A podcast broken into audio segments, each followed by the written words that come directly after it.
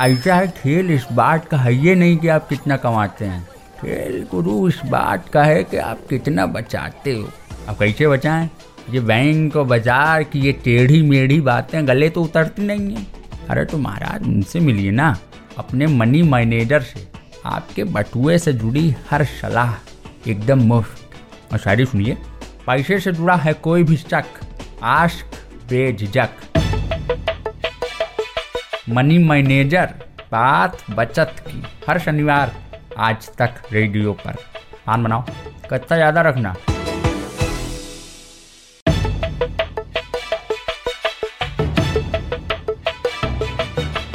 Hello friends, मैं हूँ नितिन ठाकुर और आप सभी का स्वागत है इस डेब्यू एपिसोड में मनी मैनेजर के।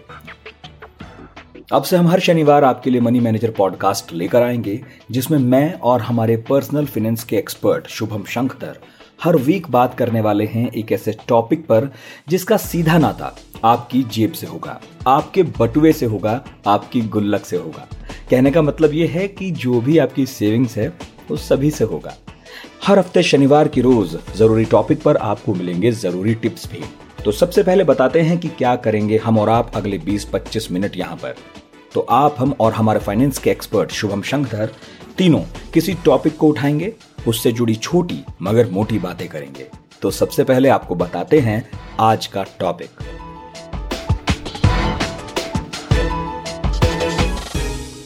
क्योंकि सीज़न कोरोना का चल रहा है, इसलिए आज का टॉपिक भी कोरोना में आपकी जेब ना कटे, इसके इर्द गिर्द घूमेगा। आज हम बात करेंगे, हाल ही में सरकार से मंजूरी मिली कुछ बीमा पॉलिसीज़ के बारे में, जिसमें आपको कोरोना होने पर मिलेंगे ढाई लाख रुपए या फिर आपके ठीक होने का खर्चा बीमा कंपनी उठाएगी। तो सवाल क्या है? क्या आपको ये लेना चाहिए? आपके पास कौन से ऑप्शंस अवेलेबल हैं? अगर आपके पास पहले से कोई हेल्थ पॉलिसी मौजूद है तो क्या फिर भी इसे लेने की ज़रूरत है? कितना पैसा देकर मिलेंगे आपको ये सब बेनिफिट्स और क्या ये लेना वर्थ भी है? ऐसे अनेक सवाल हैं जिनका सटीक जवाब हमें मिलेगा बहुत आसान तरीके से। सबसे पहले आपसे करा देते हैं शुभम का इंट्रोडक्शन वेलकम शुभम। शुक्रिया। शुभम शंखधर हमारे मार्केट एक्सपर्ट हैं सेविंग्स पर शानदार लिखते हैं। इंडिया टुडे मैगजीन में आप इनके लेख पढ़ सकते हैं। शुभम इंडिया टुडे मैगजीन में एसोसिएट एडिटर हैं। तो अब जल्दी से आपको बताते हैं कि इस प्रोग्राम को हम कैसे आगे बढ़ाएँगे। सबसे पहले आपको एक मिनट में बताएँगे हफ़्ते की तीन चार बड़ी खबरें और शुभम का लेंगे एक्सपर्ट कमेंट।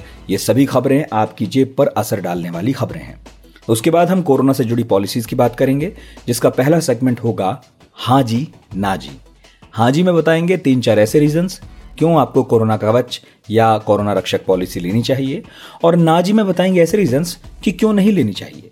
उसके बाद तलाशेंगे ऐसे सभी सवालों के जवाब भी जिनका ज़िक्र हमने इंट्रोडक्शन में किया था। और हाँ अगले एपिसोड के लिए आप अपने सवाल हमें भेज सकते हैं। हम सभी का जवाब देंगे। सवाल किस ईमेल एड्रेस पर भेजें, ये आपको लास्ट में बताएँगे। आप सवाल किस टॉपिक पर बताएँगे, ये भी आपको बताएँगे। और सबसे आखिर में हम शुभम से चुराएँगे पर्सनल फिनेंस के कुछ शानदार टिप्स जो आपके हमारे बड़े काम के हैं।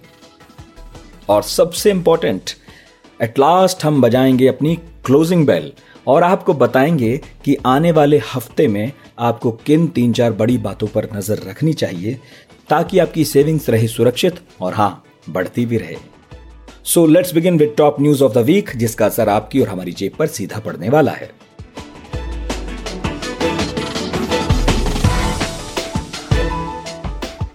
तो पहली बड़ी खबर। आरबीआई ने रेपो रेट में किसी तरह की कमी नहीं की है। इससे क्या होगा? जी, आरबीआई ने रेपो रेट में कोई कमी नहीं की है। ये सीधा इशारा है कि आरबीआई को महँगाई दर बढ़ती दिख रही है। आने वाले दिनों में महँगाई बढ़ती हुई दिख सकती है। और साथ साथ जो ब्याज दरों के घटने की उम्मीद थी फ़िलहाल जो तत्काल, उस पर अभी ब्राम लग गया है। महँगाई अब भी छह परसेंट के पार है। इसका क्या मतलब है? छह परसेंट महँगाई से ज़्यादा ज़रूरी बात यह है कि जो महँगाई के आंकड़े अभी आ रहे हैं, ये पूरी तरीके से पूरे सर्वे के बिहार पर नहीं आ रहे हैं। ये जो आंकड़े हैं ये बहुत चुनिंदा आंकड़े हैं तो ये मानना ये समझना कि छह परसेंट महँगाई है ऐसा नहीं है। ये महँगाई और आगे भी बढ़ सकती है जिसको संकेत आरबीआई ने अपनी पॉलिसी के ज़रिए भी दिया और हम और आप कोरोना के बाद कोरोना जनित महँगाई से जो रोज टकरा रहे हैं वो भी ये बताती है कि महँगाई आने वाले दिनों में एक बड़ी चुनौती बन सकती है। अब आपके हमारे घर में रखे सोने पर मिलने वाले लोन की सीमा बढ़ गई है। जी।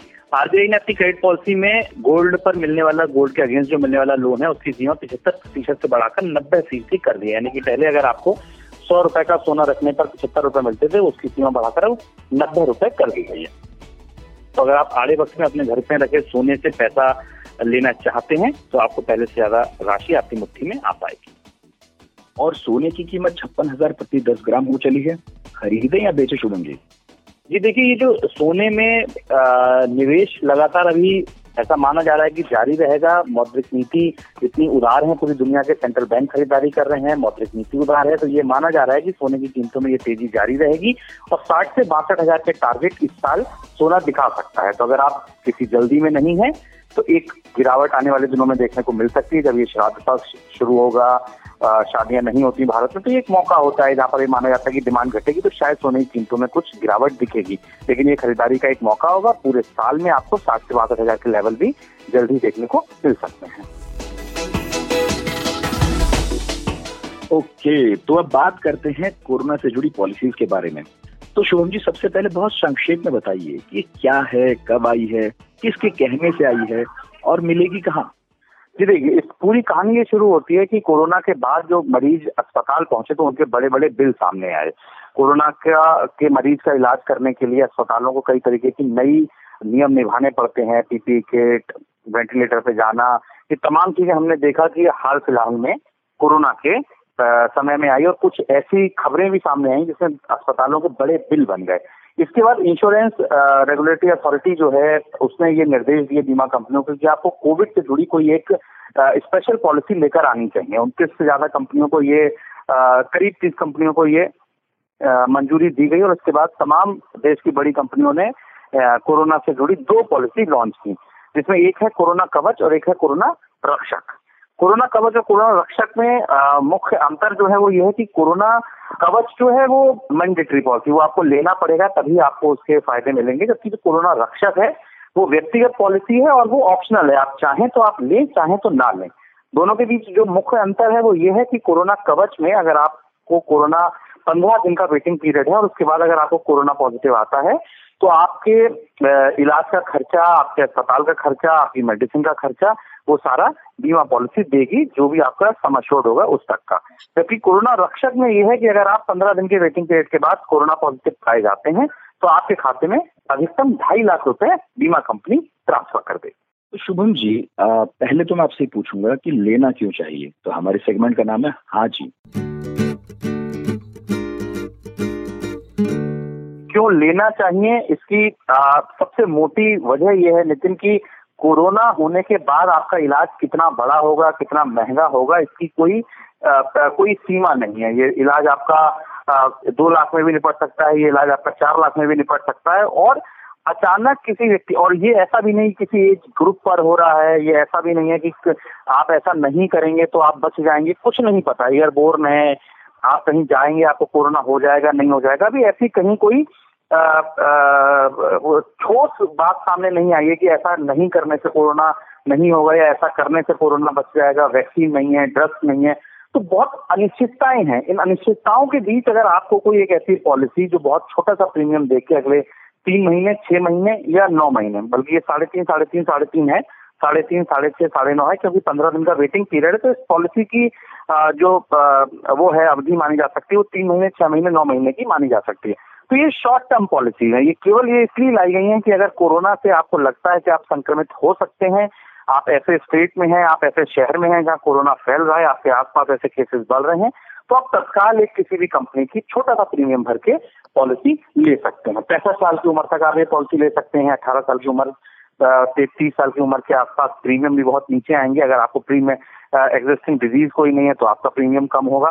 तो ये इन आधार पर आप एक छोटा सा प्रीमियम देके अपने को सिक्योर कर सकते हैं। कम से कम कोरोना हो जाएगा इससे तो आप एहतियात बढ़ते ही रहे लेकिन उसके बाद अगर आपको कोरोना हो जाता है तो आपके इलाज का खर्च वो बीमा कंपनी उठाएगी।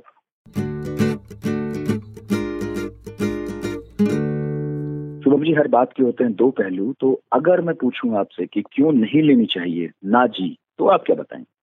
देखिए कोई भी इंश्योरेंस क्यों नहीं लेना चाहिए? इसकी कोई बहुत बड़ी वजह नहीं होती। लेकिन हाँ मैं तीन चीज़ें यहाँ पर आपको बताना चाहूँगा। पहला कि अगर आप किसी ऐसे स्टेट से बिलोंग कर रहे हैं या किसी आप ऐसी जगह पर हैं जहाँ कोरोना जो कोरोना मुक्त है या जिसमें अभी तक कोरोना का कोई चांस नहीं है तो शायद आप ये पॉलिसी लेने के लिए थोड़ा सा इंतज़ार कर सकते हैं कि अगर आप उस रिस्क प्रोन जोन में नहीं है जहाँ पर कोरोना जैसी कोई स्थिति है, आप बहुत क्लोज एनवायरमेंट में रहते हैं, आपका आना जाना मिलना किसी से नहीं है, तब शायद आपके लिए ये कोरोना पॉलिसी लेना बहुत ज़रूरी नहीं है। दूसरी चीज़ अगर आपके पास पहले से कोई एक हेल्थ इंश्योरेंस पॉलिसी ऐसी है जिसमें कोई कैपिंग नहीं है, जिसमें आपका कोरोना का इलाज भी कवर हो रहा है, आपने एक बड़ा पॉलिसी प्रीमियम ले रखा है अपने पूरे परिवार के लिए तो शायद आप इससे बच सकते हैं।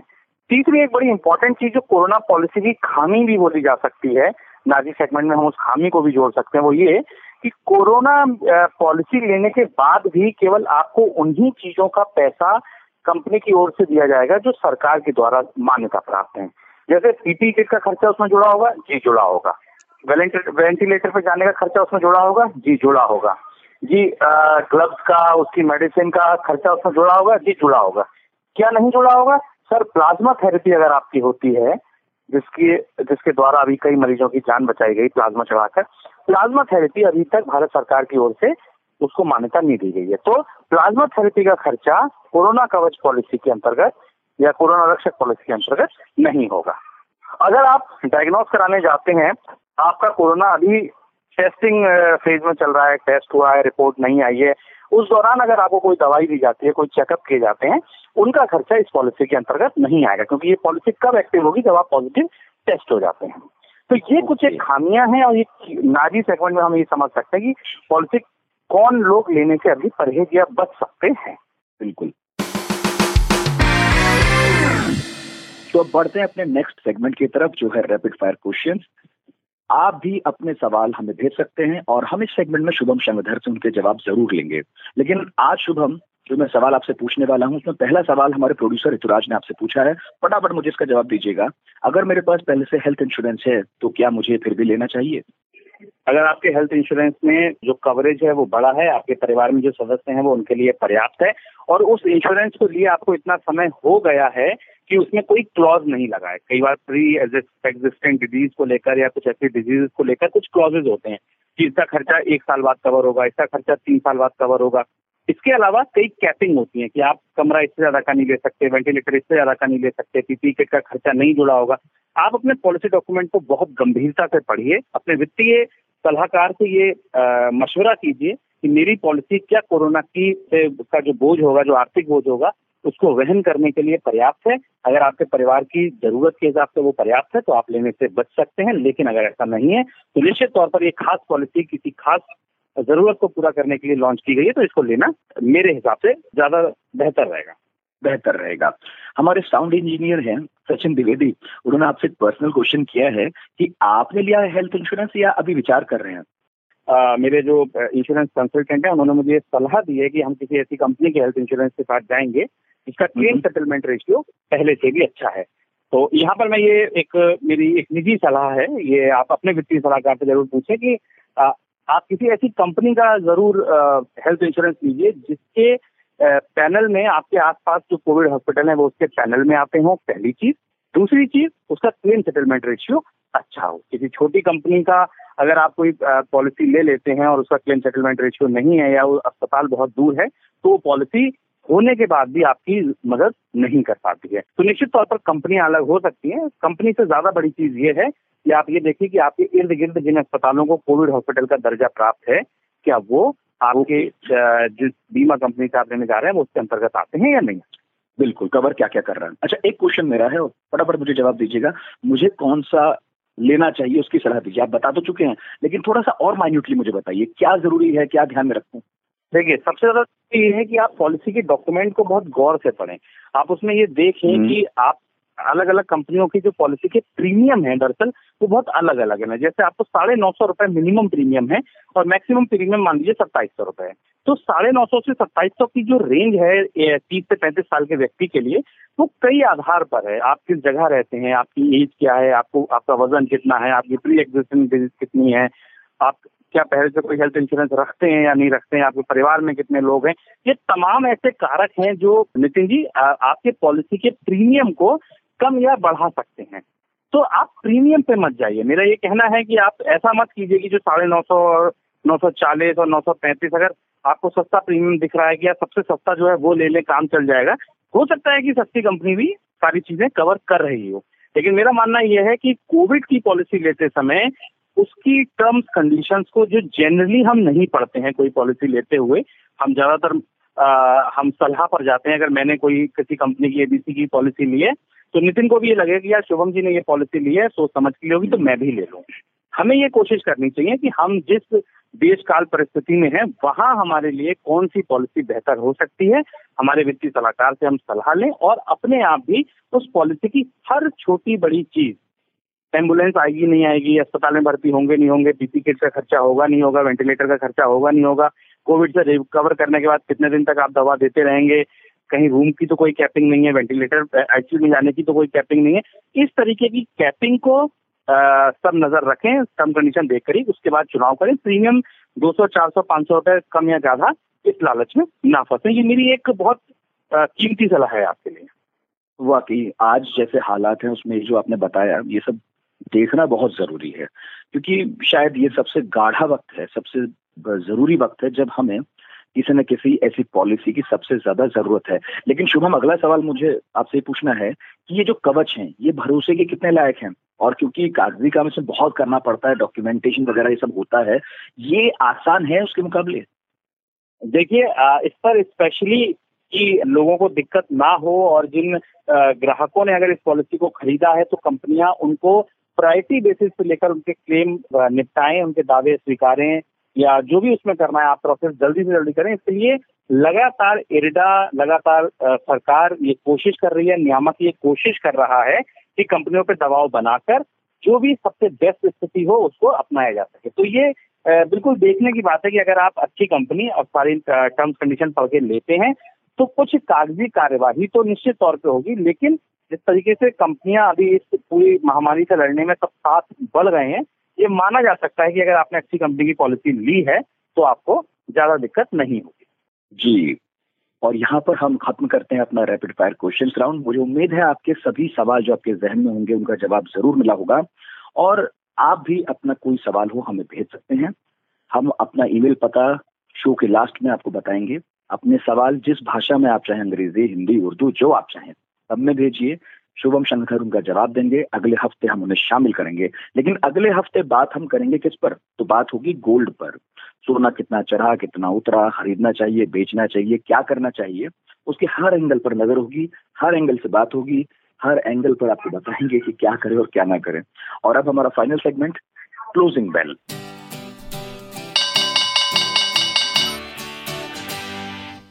या होंगी वो बातें। जिन पर आपको अगले हफ़्ते नज़र रखनी चाहिए, क्योंकि ये आपकी जेब का सवाल है और हमारा नारा है, बचाते रहो। तो एक दो तीन चीज़ें फटाफट शुभम जी बताइए क्या क्या ध्यान रखें अगले हफ़्ते की स्ट्रेटेजी के हिसाब से? मंडे से शुरू होने वाला है। जी देखिए, नए हफ़्ते में आप सबसे ज़्यादा नज़र रख सकते हैं सोने और चांदी की कीमतों पर। लगातार कीमतें बढ़ रही हैं, भाग रही हैं। हमने देखा कि चांदी ने नया स्तर छू लिया सोना भी शीर्ष स्तर पर पहुँच गया है। सोने चांदी की ऐसी चीज़ें हैं जहाँ पर नज़र रखी जा सकती है। इसके अलावा शेयर बाज़ार में लगातार तेज़ी जारी है। शेयर बाज़ार भी फोकस में रहेगा। क्वार्टर रिज़ल्ट आ रहे हैं कंपनियों के। कंपनियों के नतीजे के हिसाब से वहाँ आप कम और बड़ा देख सकते हैं। अगले हफ़्ते महँगाई के आंकड़े होंगे। महँगाई के आंकड़े पे जैसा कि मैंने बताया कि महँगाई आने वाले दिनों में बढ़ सकती है। हमें महँगाई के आंकड़ों पर भी नज़र रखनी चाहिए। एक बड़ी इंपॉर्टेंट चीज़ मैं अंत में बोलूँगा मानसून का नॉर्मल रहना इस साल देश के लिए बहुत ज़रूरी है ऐसा आरबीआई ने अपनी पॉलिसी में हम्म। बोला है। हमें ये भी ध्यान रखना होगा कि मानसून के ऊपर जो भी अपडेट आ रहे हैं वो हमारे लिए कितने ज़रूरी है। और इसके बाद सबसे अंत में लेकिन सबसे महत्वपूर्ण लॉक अनलॉक लॉकडाउन इसको लेकर क्या बदलाव आपके शहर में आपकी जगह पर आप जहाँ रहते हैं वहाँ हो रहे हैं इस पर आपको नज़र रखनी ज़रूरी है। बिल्कुल तो ये था हमारा न्यू प्रोग्राम मनी मैनेजर उसका पहला एपिसोड जिसमें आपने सुना जेब से जुड़ी एक एक जानकारी की डिटेल बहुत ही आसान भाषा में। आज का टॉपिक था कोरोना को लेकर बाज़ार में उपलब्ध जो बीमा पॉलिसी है, उस पर आप क्या करें? आपकी स्ट्रेटेजी क्या होनी चाहिए? किन बातों का आपको ध्यान रखना चाहिए? आपके बटुए से जुड़ी जानकारी को आसान तरीके से बताने का पहिया घूम चुका है आज तक रेडियो पर, और अब ये सिलसिला यूँ ही लगातार चलेगा हर शनिवार। इस प्रोग्राम को डिज़ाइन और प्रोड्यूस किया हमारे प्रोड्यूसर साहब ऋतुराज ने। और ये जो बीच बीच में आपने म्यूज़िक सुना, या अभी जो आप बैकग्राउंड में सुन रहे हैं, इस सब मिक्सिंग का काम संभाला सचिन द्विवेदी ने। तो मनी मैनेजर का पहला अंक था ये, अगली बार आप भी ज़रूर शामिल होइए radio at the rate Aaj Tak dot com इस ईमेल एड्रेस पर ज़रूर अपने सवाल भेजिएगा, उन्हें शामिल करने की पुरजोर कोशिश करेंगे हम। तो अगले एपिसोड का टॉपिक है सोना, इससे जुड़ा कोई भी सवाल हो, लिख भेजिए। और अगले शनिवार तक दीजिए मुझे, नितिन ठाकुर को इजाज़त, साथ ही हमारे एक्सपर्ट शुभम शंकर को भी। बहुत बहुत शुक्रिया शुभम जी आपका। शुक्रिया। तो अपना और अपनों का बहुत ख्याल रखिए और सुनते रहिए आज तक रेडियो और हमारा नारा है, बचाते रहो। Have a good week